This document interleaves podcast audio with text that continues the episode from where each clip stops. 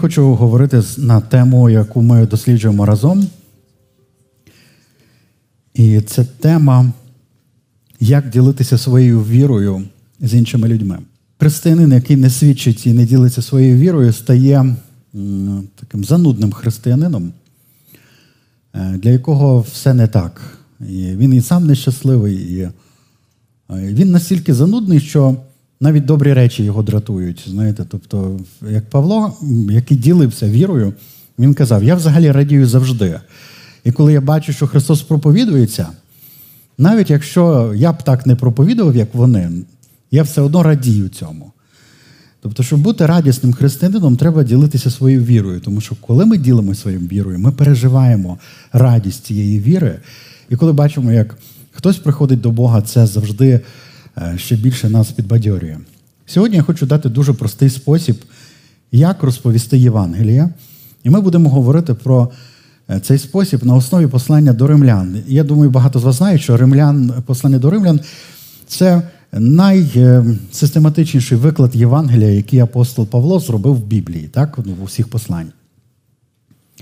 Тому Е, зручність цього методу, що вам не треба по всій Біблії запам'ятовувати багато віршів. І знаєте, немає тої ситуації, коли ти думаєш, так, треба людину е, привести до Бога, і звідки мені починати? З книги буття, чи, чи, чи я всі книги маю розповісти, чи не всі.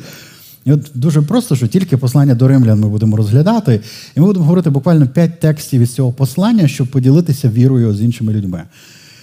Е, іноді цей спосіб називається римський шлях. Ви знаєте, Рим був відомий своїми дорогами. Не тільки цим, також е, тим, що було римське право, це е, досить структурована набір законів.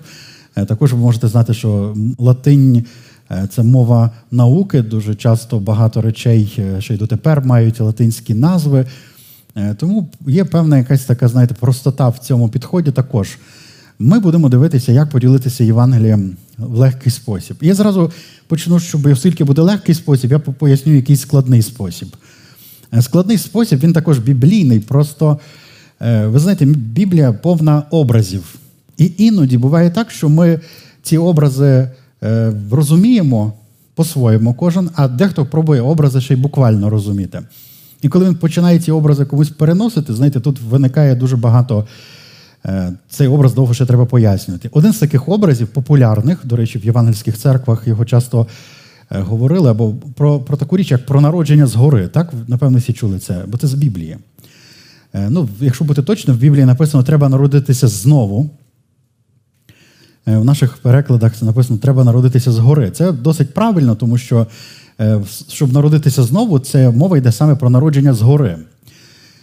Про це описано у Євангелії Івана, третій розділ, і там є дуже відомі слова, що пам'ятаєте всі ці слова, так? Так, Бог полюбив світ, що віддав свого сина однородженого, щоб кожен, хто увірує в нього, мав життя вічне. І це підсумок довгої розмови, яка була в Ісуса з Никодимом. Никодим був вчителем закону, і він прийшов до Ісуса поговорити. І ви знаєте, Ісус був е, дуже особливою, особливим вчителем, він і притягував, і відштовхував від себе. Е, до нього тягнулись, тягнулись прості люди дуже часто. А ось оці вчителі, професіонали закону Божого, вони не знали, як себе з ним поводити. І ось Никодим він прийшов вночі. Тобто, бачите, це так, з одного боку, йому і дуже кортіло поговорити з Ісусом, з другого боку, йому дуже не хотіло показати комусь іншому, що він зацікавлений в цій розмові. І вся розмова була дуже складною, досить складною, тому що Ісус постійно кидав йому виклик, знаючи, що ця людина дуже добре знає багато речей. І ось він сказав йому: тобі треба народитися згори. І коли ви чуєте таку фразу, звичайно, це дуже дивно звучить. Тобто, а як це? І буквально так і спитав е, Никодим, я старий чоловік, що я можу зробити, щоб народитися згори? Як як це? Був би я навіть молодий. Як це? І він не знаєте, не дуже зрозумів, але все-таки Ісус дає відповідь на про це народження згори. Так от, навколо цієї концепції народження згори дуже, це дуже складна концепція для розуміння, в принципі. І проблема в тому, що коли ми кажемо людині, тобі треба народитися згори, ми їй не даємо взагалі ясності, що треба. Ну, тобто, це така правильна ідея, але вона складна. І, як правило, ви не знайдете ніде в Біблії, щоб хтось використовував цей спосіб, знову так, знаєте, якщо треба народитися згори. Звичайно, Біблія говорить про кожен, хто народився від Бога, це особливо апостол Йоанн любив цей, цей вислів або цю концепцію. І чому це складно? Тому що, якщо ми вже використовуємо цей образ, нам треба розуміти, а що таке народитися згори? Це як? Ну, тобто, що має відбутися з людиною? По чому ми знаємо, що людина народилася згори? Ось де складність. Ну, Тому що коли ми знаємо, як людина народжується, то ми знаємо, ну, народилася. Так? Ми, ми, Тобто це вже це легко встановити. А як знати про це духовне народження? Народився чи не народився? Від того, що цей образ не до кінця зрозумілий, буває, знаєте, в церквах така ідея. Коли вони бачать християнина, який е, починає жити неправедним життям, так вони кажуть, ну, напевно, він не народився від Бога просто, не народився згори.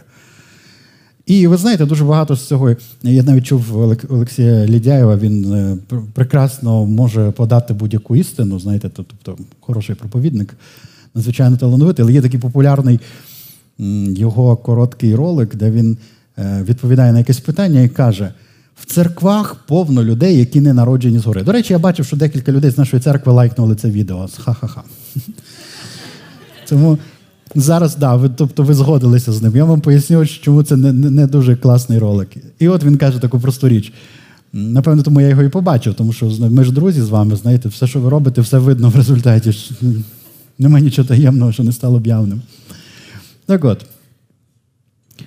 І він каже: в церквах повно людей, ненароджених згори. І коли ви це чуєте, так знаєте, так дійсно, звідки ми це знаємо? Ну, він пастор дуже довго, багато років, набагато більше, ніж я. Але все-таки, чи є в нас якийсь пристрій, з яким ми можемо пройтися по рядах і так і визначити? Статистика на сьогодні в зібранні 80 е, на 20, тобто і, тобто народжених і ненароджених згори. І він пояснює, що от в цьому всі проблеми, тому що ти хочеш цих людей навчити, щоб вони там служили Богу, щоб жили святим життям, щоб вони там ну, жертвували, ще якісь речі робили, любили один одного. Вони не можуть, вони не народжені згори. І знаєш, теж така сумна ідея. А що їм робити тоді? Як їм тоді народитися? Ну, тобто, знаєш, входять до церкви просто і не народжені згори. Що ще їм треба, щоб народитися? Тобто, проблема з тим, що вона приносить ця ідея сумнів взагалі в спасінні людини. І навіть якщо її заставили, примусили сумніватися, їй не говорять, що треба зробити, щоб народитись. І тобто ця містика вона не допомагає. Коли в нас в голові містика щодо нашого спасіння, нам дуже важко передати комусь віру. Тому що, знаєш, я в мене був такий вчитель по по, ну, по гітарі, я в якийсь момент вирішив, треба може піти повчитися трохи. Ну, тобто я щось вмів, знаєте, так. Ну, тобто, як... І прийшов я до вчителя, він класно грав. Я не знаю, як він це робив. Він просто дуже класний гітарист. І ось ми сидимо, і я думаю, так, він знаєш, сидить 10 хвилин грає, там щось показує, отак, отак, потім каже: ну на, пограй. Я беру гітару, думаю, що це вже все, був урок. Тобто, і, і я щось спробую грати, і знаєш, він каже: ні, уяви собі, що ти такий, знаєш, ти такий чорний. Е, там, е, ти, ну, Він мені говорив буквально це слово, яке не можна говорити. Так. Каже, уяви собі, що ти чорний, такий такий товстий, знаєш, ну, ще товстий, мені легше уявити, ніж що чорний, але хай буде. І от ти сидиш, ти нікуди не спішиш, ти просто кожну нотку смакуєш. Ну, я послухав це, думаю, класний. Ну, тобто, да, нормально, думаю, йому це, напевне, допомагає якось. Я... Коротше, десь після третього року я зрозумів, що я нічого не навчусь. І потім я пішов до іншого вчителя. Він взагалі був, в нього інший підхід був. Він мені давав олівці в руки, ми там різні ритмічні малюнки вистукували. Я думав, що я роблю взагалі? Що це таке? Тобто воно взагалі якось, ну. Він навіть не показав, який він крутий гітарист, знаєш.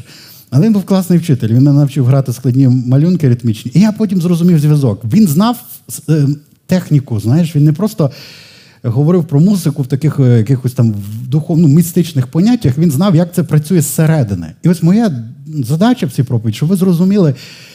Ну, може, це так, знаєте, дуже зухвало говорити. Зрозуміло Євангеліє зсередини як як механіку. Ну, тобто, так, звичайно, народження дитинки це чудо. Але тим не менше, це можна досліджувати.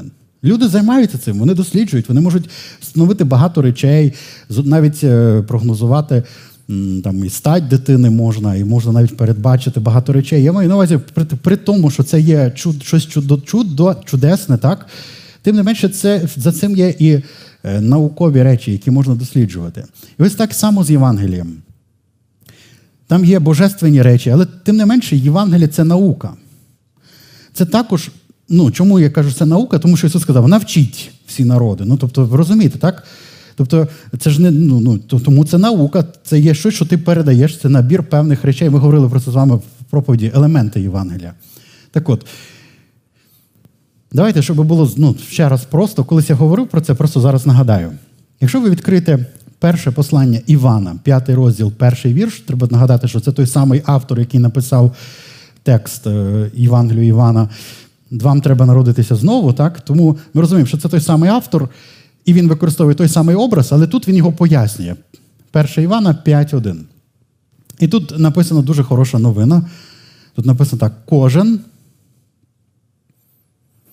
хто вірує, що Ісус Христо Христос, той родився від Бога. От бачите, мені дуже подобається це. Ну, слово кожен це така, знаєте, хороша статистика. Кожен це 100% від 100. І от кожен, хто вірує, що Ісус то Христос, той родився від Бога. Бачите, як Іван е, забирає ось цю ідею, таку ніби містичну, щось таке народження згори, от щось має відбутися. Розумієте, в християн можуть бути багато з християнами можуть бути багато нюансів. Християнин може бути недуховною людиною, незрілою людиною. Він може бути душевним чи плотським навіть християнином. Його розум може бути необновлений. Його воля може бути непокорена волі Божій, його емоції можуть бути не, необновленими так, в Дусі Святому. Тобто він ну, не, не проявляє ще плодів Духа Святого. І ми можемо думати, напевне, він не народжений згори. Це тому, що ми на саме народження робимо дуже багато всього перекладаємо. Ну, тобто, якщо ти вже народився, значить в тебе вже все буде працювати. Тобто ти відразу все вже будеш знати, все вміти. Але так не працює навіть в видимому світі. Коли дитинка народжується, потенційно вона в неї вже все закладено. так? Ну, Тобто, ви розумієте, що є е, навіть зубки, які ще не виросли, вже є там. Ну, Тобто, все вже є в цій дитинці, всі в ДНК, все закладено. Але ще багато речей ця дитина не вміє і не може зробити. І їй потрібна турбота, опіка, виховання, їжа хтось має її взрощувати. І від цієї опіки дуже багато залежить, чи вона буде знати декілька мов, грати на різних інструментах, чи вона е, навчиться володіти своїми емоціями. І розумієте, так від чого це залежить? Від середовища. Хоча народження потенційно має дуже багато для нас. Тому народження згори це дуже важлива річ, але вона не вирішує всіх питань на світі. Тобто можна бути народженим згори, але без мислення небесного, без без е, ну, природи небесної, так? Ну, в тому сенсі, що вона не проявляється ніяк. Тобто Біблія каже, коли хто бачить брата, який грішить, як це так може бути? Ми ж читали, що народжений від Бога не грішить. В Івана написано в цьому ж п'ятому розділі. Тобто, якщо він брат, значить він з нашої сім'ї. Якщо він з нашої сім'ї, значить він також народжений від Бога. Як же він може грішити? Ну, тобто, це просто про різні питання говориться. Так, бувають різні ситуації з братами. Ідея ось в чому. Народження згори відбувається в момент, коли людина увірувала в Ісуса Христа. Ось і це, в принципі, результат е, проповіді Євангелія. Бо іноді ми також е, думаємо, так, я маю передати людині там багато знань, і треба зрозуміти, скільки людині треба, щоб вона точно була народжена згори чи спасенна. Треба знати, скільки це. От що я маю зробити? Тобто я зробив чи не зробив цю проповідь Євангелія? Я поділився своєю вірою, я навчив чи не навчив. Як знати? Ну, давайте. Ми починаємо вже е, йти по цьому шляху, який називається Римський шлях. І наша задача провести людину з собою по цьому, використовуючи буквально п'ять різних текстів з Біблії. Ось перший текст. Я знову хочу сказати, що це не якийсь особливий е, шлях, це просто спосіб донесення Євангелія за допомогою текстів з послання до римлян. Якщо ви запам'ятаєте п'ять цих текстів і що там написано, ви можете разом з людиною це пройти. Римлянам 3.23 це перше. Римлянам 3.23. Написано: всі згрішили і позбавлені слави Божої. Тобто, це перше, що ми проходимо з людиною. Якщо цього не зрозуміти, ви, в принципі, не маєте куди рухатись е, з людиною в сфері Євангелія. Ну, тобто, якщо людина не розуміє, що, як і всі інші, вона також грішна. І це не просто згрішили в сенсі е, один раз помилилися, а це е, стан, в якому ти позбавлений Божої слави. Тобто ти не можеш прийти в Божу присутність. Добре, що це значить? Всі згрішили, позбавлені слави Божої. Якщо цього не розуміти, нема, не, нема, не треба людині Спаситель. Від чого спасати? Ну, тобто, ви скажете людині, Христос помер за твої гріхи, а для чого? Я не просив його про це. Я навіть не знав про це. Мені шкода, що хтось через мене мусив страждати. Я, Та я взагалі не такий грішний. І яким чином це пов'язано? Мені шкода, що я комусь стільки клопотів спричинив. Тому це відправна точка. І знаєте, що насправді ви завжди можете поговорити, коли буду говорити про те, як звичайній розмові перейти на Євангеліє, тому що це також дуже часто складно. Знаєш, спілкуємося, спілкуємося, і ти думаєш, ну як я маю сказати Євангеліє людині? І це окрема тема. Але, наприклад, цей, цей принцип. Ви можете поговорити 5 хвилин з людиною, і ви обов'язково вона буде говорити про прояви гріха. Ну, тобто вона буде говорити, ось ця війна, наприклад. Або ця корупція. І чи ще щось, хтось захворів і помер. Тобто вона завжди буде знаходити якийсь момент, який є проявом гріха. І дуже легко ви можете ну, природнім чином сказати, так, в світі дуже багато зла.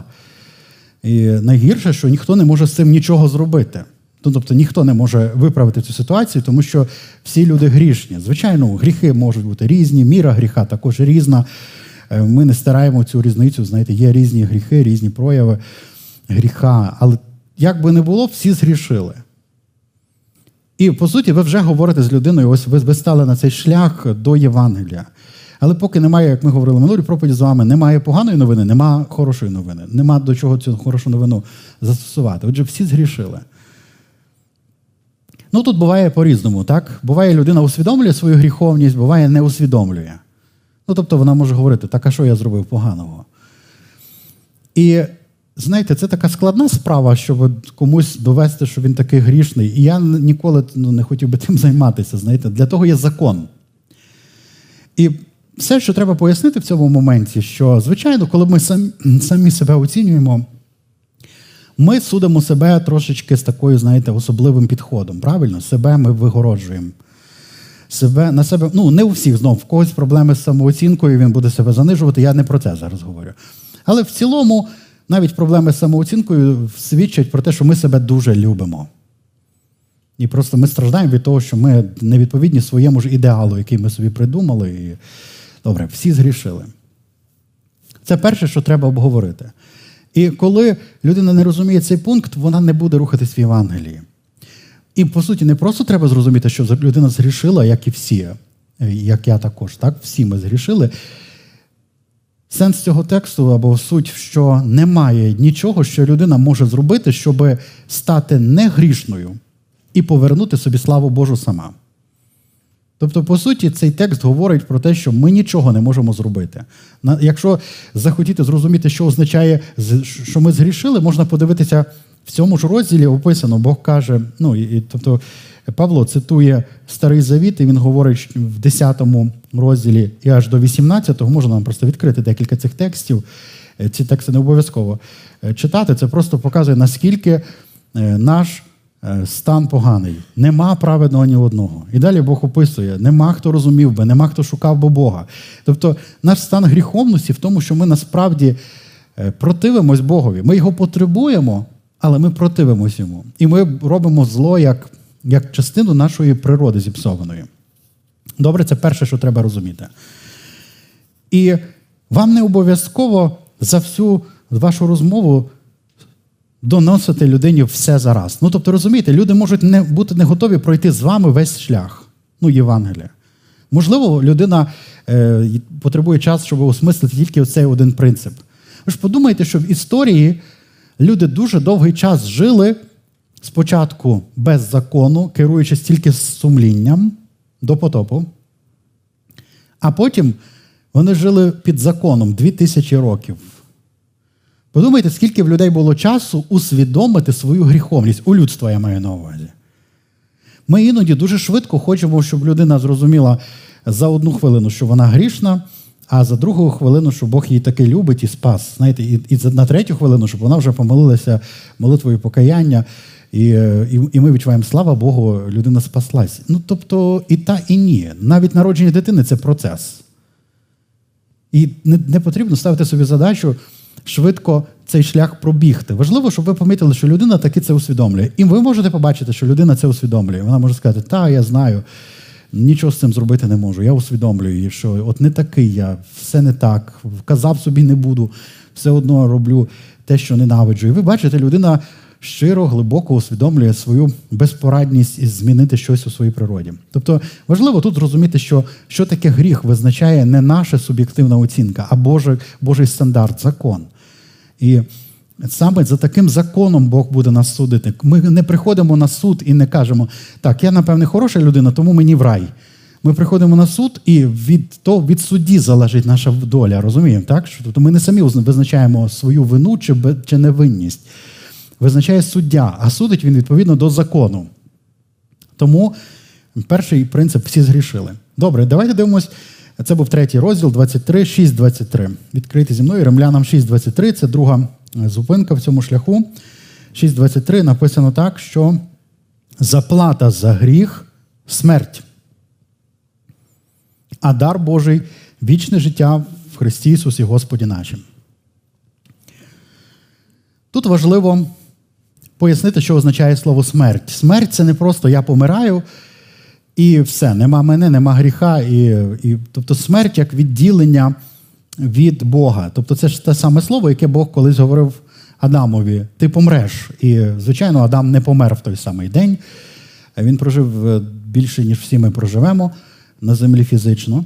Але суть відділення від Бога через гріх навічно. Тобто Біблія називається друга смерть, в об'явленні пояснюється, що є фізична смерть. І знову не наша смерть фізична відплатою є за е, гріх, хоча смерть прийшла через гріх. Якщо б так, то нам не потрібно було б смерть Ісуса. Ми просто грішили, померли і все. Нема, ну, Старого життя нема, гріхів нема, все прощено. Мова йде про те, що людина, якщо помре в своїх гріхах, вона назавжди буде відділена від Бога, позбавлена слави Божої, те, що ми вже читали. Тут важливо пояснити, що це означає смерть. Це бути відділеним від джерела життя. Тобто е, Бог є нашим джерелом життя, а там ми відділені від нього. Добре? Це друге, що треба пояснити, якщо людина нічого не буде робити з тим становищем, в якому вона є, вона помре, потрапить на суд, нічим не може оправдати себе на суді, і вона буде навічно засуджена. Вона помре. Ну, тобто помре в сенсі буде відділена від Бога. Але тут вже з'являється хороша новина, так, що є якийсь дар Божий, вічне життя. І тут важливо перейти далі до наступного третього кроку в цьому процесі донесення Євангелії. І це п'ятий розділ, восьмий вірш. Третя е, зупинка із п'яти, п'ять-вісім римлянам. Написано так: Бог доводить свою любов до нас тим, що Христос умер за нас, коли ми були ще грішниками. Це важливо, щоб утвердити людину в декількох речах. По-перше, що Бог любить тебе. Ми не приводимо людей до Бога тільки на основі страху, що ти грішний, ти помреш, попадеш в пекло, не буде ніякого спасіння тобі. Ми говоримо про Божу любов, тому що саме через любов Бог віддав сина свого. Він хоче спасіння. І знаєте, люди не всі мають відкриття про Божу любов, і не всі мають е, відкриття розуміння, який Бог насправді. І ось тут дуже важливо, що Бог не просто каже, я тебе люблю, а Він доводить цю любов, чим віддаючи самого себе. Бог віддає самого себе, щоби довести, що Він нас любить. Христос віддає своє життя за нас, коли ми були ще грішниками. І ви знаєте, що зараз ми доходимо до такого важливого моменту, який показує Божу любов і ось цей дар Божий вічного життя. Як був даний нам цей дар? Як прийняти цей дар? Ми зараз на цій третій е, зупинці. І ви знаєте, що звід, від цього моменту, від цього усвідомлення, звичайно, якщо дві попередні незрозумілі, то цього це також буде незрозуміло. Але по суті, це є визначний момент, куди ми рухаємося з людиною. Чи вона е, приймає цей дар, чи не приймає? І зараз ми доходимо до цього, друзі. Дивіться. Ви ж знаєте, що Бог полюбив весь світ, правда? Бог полюбив грішників. І Бог любить цю людину, з якою ви говорите. Але Христос також помер за всіх. Ми не віримо в якесь обмежене відкуплення, що Христос помер тільки за декого. Його кров пролита за всіх. Всі можуть прийти до покаяння і спасіння, і Бог хоче спасіння всіх. В чому питання? Питання якраз в тому, чи що людина з цим зробить тепер. Тому що ми доходимо до дуже важливого моменту. Ти грішний, нічого не можеш зробити з цим. Якщо ти помреш в гріхах, ти назавжди будеш відділений від Бога, але Бог любить тебе, і Він віддав Сина свого Ісуса, який віддав своє життя це через любов, коли ти був ще грішником. Що з цим робити? Тому що Христос помер за всіх людей. Але дуже важливо сказати це: не всі будуть на небі. Не всі спасуться. Розумієте, так? Це дуже важливо сказати. Те, що Бог тебе любить, не означає, що ти будеш на небесах з ним. Те, що Христос помер за тебе, не означає, що ти будеш на небесах. А від чого це залежить? І ось тут ми підходимо до четвертої е, четвертої ідеї. Це десятий розділ римлян. До речі, якщо ви будете добре досліджувати цей розділ, ви зрозумієте всю концепцію того, що означає повірити, прийняти Бога, народитись від Бога. Це дуже детально тут описано. І ось ми будемо читати 10 розділ, 9 вірш, 10.9 римлянам. Бо коли ти устами своїми визнаватимеш Ісуса за Господа і будеш вірувати в своїм серці, що Бог воскресив його з мертвих, спасешся. Добре. І тут написано, що серцем ми віруємо для праведності, устами сповідаємо для спасіння. Тобто, дивіться, що відрізняє цю третю і четверту зупинку на цьому шляху. В третій зупинці ми пояснюємо, що Бог любить тебе, Він хоче твого спасіння, і Він довів цю любов, давши сина свого. Христос помер за наші гріхи. Але спасіння стається в момент, коли ти розумієте, ось не, тобто ми говорили, Христос любить тебе, Бог тебе любить, Христос за тебе помер. Але щоб це мало роботу в твоєму житті чи ефект на твоє життя, на твоє спасіння, ти маєш визнати своїми устами Ісуса за Господа. Тобто, ось тут з'являється вже не це Бог любить весь світ, Бог за всіх помер, Христос, так, а ти. Важливо, щоб людина зробила свій особистий крок віри чи особисте визнання Ісуса за Господа. І дивіться, тут написано, коли ти будеш серцем вірувати і устами сповідувати. Це дуже цікаво, тому що дуже часто я питаю людей, особливо перед хрещенням у нас є тема віра, хрещення, прояви віри. І ось я задаю питання: який найперший прояв віри ви знаєте? Дуже просте питання, якщо, в принципі, знаєте, в контексті цієї проповіді. Але дуже часто люди не знають, як відповісти на це питання. Вони кажуть, ну, змінене життя. Я кажу, ну так, але це не перший прояв. Життя змінюється, ви будете змінювати все життя до кінця. Ну, добрі діла робити. Ну так, але е, люди можуть робити добрі діла з різних мотив, мотивів і причин. Не обов'язково це прояв віри. Ну, можуть бути діла закону, тому звідки це, чому ми думаємо, що ці діла говорять про віру. Ну, людина ходить до церкви. Ну, добра справа ходити до церкви, тільки звідки ми знаємо, що це прояв віри. Може, людина ходить через страх до церкви. Ну, тобто, розумієте, так? Який же перший прояв віри, який е, може зробити людина, ну тобто віра в серці? Ми ж не знаємо серця людини. І ось Біблія говорить, що першим проявом віри є сповідання устами, проголошення своїми устами. Нам не потрібно заглянути в серце людини, щоб перевірити, з'явилась там віра в серці чи не з'явилася.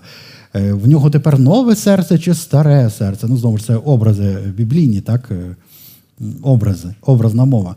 Все, що нам потрібно, це просто почути сповідання віри устами людини.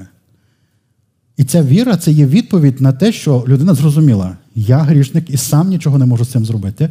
Якщо я помру в гріхах, я назавжди відділений від Бога, але Бог любить мене і віддав сина свого. І все, що я маю зробити зараз, це повірити в те, що Христос помер за мої гріхи, і сповідувати це своїми устами, проголосити. І я хочу так, знаєте, сказати, що це дуже цікаво, що ось це і називається в Біблії народженням згори. Тобто, дивіться, ну, є такий простий закон біогенезу. До речі, християнин, науковець його відкрив. Пастер. Суть того закону в тому, що життя походить із живого джерела. Тому що в той час люди думали, що життя може з'явитися або з будь-чого. Якщо ти залишиш трохи шмаття в, в хліві, якщо ще зерно посипеш туди зверху, там заведуться миші. І люди думали, що це ну от е, з тих. Е, Або якщо ти залишив шматок м'яса, там заведуться якісь черв'ячки, так? І бачиш, з мертвого м'яса з'явилося життя. Все просто. Луї Пастер казав, почекай, почекай, почекай. До речі, пастеризація це був його також від його ім'ям названий процес, який вбивав мікроелементи. Він казав, ні нічого подібного. Є якісь малі форми життя, які ми не можемо бачити своїми очима, але вони вже присутні у всьому і вони можуть розвиватися. Якщо ви залишите це в певних умовах, це може розвиватися. Але якщо ви піддасте там певній обробці, те ж саме молоко, чи ну там і інші е, продукти, так, живі, це життя буде знищене і нічого в цьому не розів'ється. Так от дивіться. Ми кажемо, людина має народитися згори. А як це народитися? Ви не можете сказати дитинці, ти маєш народитися, її хтось має народити, правильно? Це дуже просто. Хтось народив її. Тобто життя було передано їй від живих батьків. Так само і віра передається від людини віруючої іншій людині. Як же вона передається? Тобто, дивіться, віра має в людини бути в серці і проголошена устами для спасіння. А як вона потрапляє в серце? Якщо ви подивитеся 10 розділ до римлян, там написано в 17 му вірші, і всі харизмати знають цей текст з Біблії. Якщо ви не знаєте, за вас треба помолитися, бо ви не харизмат. Цей текст говорить: віра приходить від слухання, а слухання від, через Слово Христове. Тобто, як віра приходить в серце людини? Від того, що людина почула. Тепер ви розумієте, коли віруюча людина, як ви і я, говоримо невіруючій людині Слово Христове, ось те, те, про що ми зараз говоримо. Людина чує, а ми ніби передаємо цю віру. Як? Через слово віри, устами. Тому проповідь, проповідь Бог обрав е, каналом передачі віри проповідь, як вони увірують без проповідника в Біблії. Це, це ж знову 10 розділ, тут все. Тобто, коли ви говорите слово, людина чує це слово, звичайно, вона має волю в тому сенсі, як зреагувати це на, на це слово. Вона може повірити, може не повірити. Вона може, іншими словами, її серце визначає, чи буде це насіння проросте, чи не проросте в її житті. Вона може почути Євангеліє і сказати, не хочу, не вірю, не треба мені. А може сказати, з радістю прийняти це і сказати, так, мені треба Божа любов, прощення гріхів і спасіння. Але вона мусить про це почути. Вона чує від вас слово, серцем вона це приймає і своїми устами сповідує. Ось так відбувається народження. Тобто, дивіться, дитинка, коли народжується, вона проявляється у видимий світ. Так само, коли людина говорить своїми устами, в видимий світ проявляється те, що в її серці віра. Як вона потрапляє в серце? Через слухання слова. Ось тому те, що ми робимо, настільки важливе. Вони не можуть народитися якимось, знаєте, таким способом, який е, ну, абсолютно самі по собі. Ну, Я знаю, що є такі чудеса. Іноді люди шукають Бога. Бог може відкритися їм якимось надприроднім чином. І тут бувають різні історії, бувають дуже цікаві, бувають смішні.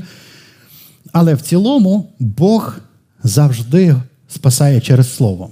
Хтось має передати Слово Христове. Наприклад, навіть Корнилій, пам'ятаєте, був такий праведний чоловік, шукав Бога, зі всім своїм домом молився, милостиню приносив. І йому з'являється ангел Господній. І здавалось би, ну от що ще треба людині для спасіння? Вже і молиться, і милостиню дає людям. І ангела бачив, напевне, ну це ж ого-го. Я не бачив ніколи ангела в житті. Здавалось би, Корнилій точно, ну що йому ще треба? А ангел йому каже: до тебе прийде чоловік, який розкаже тобі Євангелія. Серйозно, оце для того треба було ангел? І Бог показує видіння Петрові. Петро приходить і розказує Корнилію всім в домі, що те саме Євангеліє, яке хтось нам розказав. Тому що слово народжує віру. І Корнилій почув це слово, увірвав, охрестився. Розумієте, як це працює? Тобто я чую слово від віруючої людини, моє серце може зреагувати на це, тобто як прийняти. І в серці народжується віра, яка проявляється через слова. Іноді я це, знаєте, у нас є ця фраза: тобі треба прийняти Христа в своє серце. І Подумайте, круто звучить, правда? Ну, тобто, Але це містика. Це як? Ну, тобто, як я маю його прийняти в своє серце? Ну, колись були такі сценки, де так ніби відкриваєш серце, відкриваєш там серце так. Я сам грав такі сценки колись для підліткового віку нормально це все. Але коли ти кажеш, що тобі треба прийняти Христа в серце, і це як? Ну, по-перше, ми розуміємо, що от, ну, мова не про це серце. І, в принципі, серце біблійною мовою означає розум. Тому Євангелія це не просто звучання якихось, знаєте, таких е, тонів, які викликають медитативних, які ти не розумієш, вони просто тобі щось роблять. Ти послухав, знаєш, там і ух, я віруючий тепер. Ну, тобто є такі релігії, так, які так там, ти не розумієш, ти просто щось співаєш там, чи слухаєш. Навпаки, Євангеліє має бути зрозуміло донесене, людина має зрозуміти і відреагувати на це одним із двох способів: прийняти або відкинути. І коли вона прийняла, звідки ми це знаємо, вона говорить це своїми устами. Дуже проста ідея і дуже біблійна ідея. Людина народжується, коли приймає. І знаєте, Біблія так і говорить, що ми народжені від нетлінного насіння Слова Божого. А цим словом є сам Христос, який передається через проповідь. Тобто, тому Слово Христове передає нам віру. Я використовую такий приклад і зараз вам його розкажу, і ми перейдемо до останньої стадії, так, ну, в процесі. Дивіться, я можу сказати так людині: ви знаєте, що Христос помер за гріхи людей? Знаю. І, і далі я можу сказати, чи ви думаєте, що всі люди через це підуть на небо? Ні. А чому? Якщо Христос любить всіх людей, ми щойно були на тій стадії, так? Третя. Бог любить всіх, помер за нас, коли ми були грішниками. Чому тоді не всі люди спасуться? Ну, Христ... Бог любить всіх, всіх любить. Хоче спасти, хоче. Христос за всіх помер, за всіх. Чому не всі люди спасуться? Це важливе питання, тому що це питання робить це вже це питання спасіння персональним, тому що Біблія каже, кожен, хто увірує і буде сповідувати, спасеться. Тобто, для того, щоб це стало для людини актуальним, вона повинна це зробити своїм. Так, Personal Jesus є така пісня англійською. Ти маєш мати особисту віру в Ісуса Христа. Прийняти Його особисто. Як ти це робиш? Ти погоджуєшся. Ну, тобто, давайте простий приклад, який з такої зі сфери. Приходить чоловік до до лікаря, лікар ставить йому діагноз, каже: чоловіче, якщо ти нічого не будеш робити, ти помреш. Ну, в принципі, це правда про всіх нас. Ми всі коли-небудь помремо, щоб ми не робили, до речі. Ну, В фізичному світі я маю на увазі. Добре. Але йому кажуть, скоро помреш. Рік, максимум, все. Це погана новина. У тебе є хвороба, ну давайте скажемо, це гріх, хвороба. І ти помреш. Заплата за гріх смерті, результат смерті. Що мені робити лікарю? Лікар каже, є хороша новина. О, о, що там за новина? Ну, взагалі є можливість бути здоровим. І треба ліки приймати. Людина каже, добре, скільки коштує? Він каже, ці ліки настільки дорогі, що ти не можеш заплатити за це грошей. Нічого. Ти можеш все продати на світі, не можеш цього купити. Все, пропав. Що робити? Хороша новина є.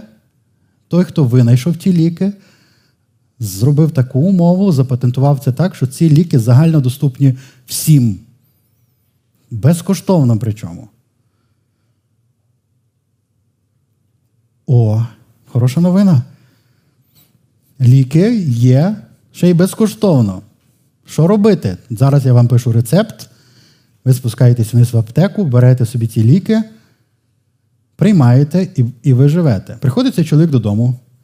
Жінка, ну що лікар сказав? Казав, все погано помру.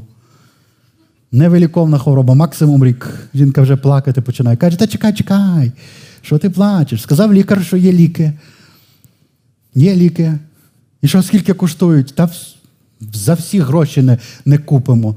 Знову жінка, та почекай, не плач, все нормально. Казав лікар, що той чоловік, який ті ліки винайшов, хотів, щоб всім безкоштовно давали. І що тобі дали? Дали. Безкоштовно, бо та не може бути. Де маєш ліки? О, тут. Чоловік поклав в кишеню. Каже, я тут тепер біля серця їх ношу. На ніч буду під подушку класти, лягати. Тому що такий файний лікар, такий файний лікар. М-м-м. Так мені добре на душі поговорив з таки, з тим лікарем. Він мене так заспокоїв. В чому проблема? В нього є віра чи нема, до речі? Ну, в ліки він вірить, вірить. Ну, Тобто зайшов в аптеку, взяв, носиться з ними, розказує, всім тішиться. Проблема в тому, що поки не буде прийняття, не буде спасіння. Ось тому Біблія каже: ти молодець, якщо ти віриш серцем, але поки ти не сповідував своїми устами, бо це і є прийняття. Як приймаються ліки? Ну, Більшість ліків приймається внутрішньо. Тобто треба відкрити ротика і прийняти. От Христа ми так само приймаємо. Ми кажемо устам, відкривай рот і кажу, Господь, я вірю, що ти є мій Спаситель, я приймаю тебе. Ось в цей момент все те, що зробив цей добрий лікар для нас з нашою невиліковною хворобою, заплативши таку ціну, стає нашим. Ось це і є момент спасіння або народження згори. Особиста віра це і є момент, коли Слово Боже із серцем людини з'єднується. Ну, я не можу пояснити, що там відбувається, як це Дух Святий цю, цю справу робить. Це хай це буде таїнством Божим, так? Але це той момент, коли в серці народжується віра, і вона проявляється через сповідання уст. І це те, що має зробити людина, щоб спастись. Вона мусить повірити серцем і проголосити устами. І, звичайно, окремо ще буду говорити, що означає вірити в Ісуса Христа. Добре, останнє. Ми говоримо про результат віри. Результат віри, п'ятий розділ римлянам, перший вірш. Отож, виправдавшись вірою, майте мир із Богом через Господа нашого Ісуса Христа. Тобто, це результат. Ми пояснюємо людині, що через те, що ви повірили в Ісуса Христа, Бог назвав вас праведним, а не грішним, виправдання в цьому суть. І ви маєте мир з Богом. Тобто між Богом і вами нема гріха, а є Ісус Христос, який привів вас в Божу присутність, вернув вам славу Божу, яку ми втратили. І тому наша віра завжди пов'язана з Ісусом Христом, який нас повертає в славу Божу. Можна ще дивитися восьмий розділ, там де написано Ніщо не може відлучити нас від любові Божої в Христі Ісусі. Ці речі просто говорять про нашу впевненість в Ісусі Христі. Як бачите, дуже просто, правда? По-перше, просто для нас зрозуміти, що, як це спасіння, як ця віра приходить, як вона проявляється. І коли ми це розуміємо, ми знаємо, що ми хочемо, щоб людина зробила, щоб це спасіння стало її особистим. Повірила, віра прийде від слухання, тому потрібні ми, коли людина чує, приймає серцем, сповідує устами, вона спасенна. І вона має мир із Богом через Господа Ісуса Христа. Вона не має засудження. І ви знаєте, що насправді це тільки початок. Звичайно, людину треба наставити в вірі, і треба допомогти зростати в Бозі. Але без цього початку, в принципі, нічого іншого і не працює.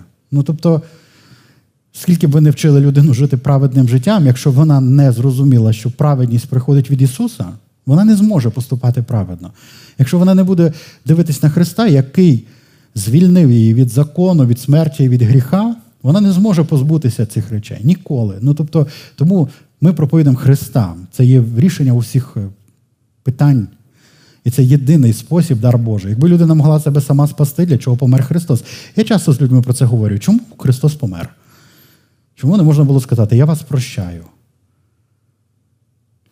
І якщо він помер за всіх, що означає, що всі будуть на небі, а що ще треба зробити? І люди, як правило, думають, ну треба ще до церкви ходити, це всі правильні речі. Ні, не це. Добре, до речі, буде ще тема, як говорити з релігійними людьми про про спасіння. Це окрема тема. Зараз просто простий спосіб із п'яти кроків. Пам'ятаєте, всі згрішили, заплата за гріх смерть, Бог любить тебе і доводить свою любов, що віддав Ісуса. Христос помер за наші гріхи, коли ми були ще грішниками. Тобі потрібно повірити серцем і сповідувати устами. І коли ти це зробив, ти маєш вірою, праведність Христову і мир з Богом. Дуже просто. І всіх цих речах треба людину наставити. Решту зробить Дух Святий. Амінь. Амінь. Давайте помолимося, прославимо Бога. Хочу помолитися, щоб кожного з нас була ця відвага говорити Євангеліє. Відвага, що ми не повинні е, думати, що ми маємо, знаєте, зробити всю роботу. Це дуже просто. І взагалі ділитися Євангелієм це приємно і цікаво. І Бог робить свою роботу серцями людей. Амінь.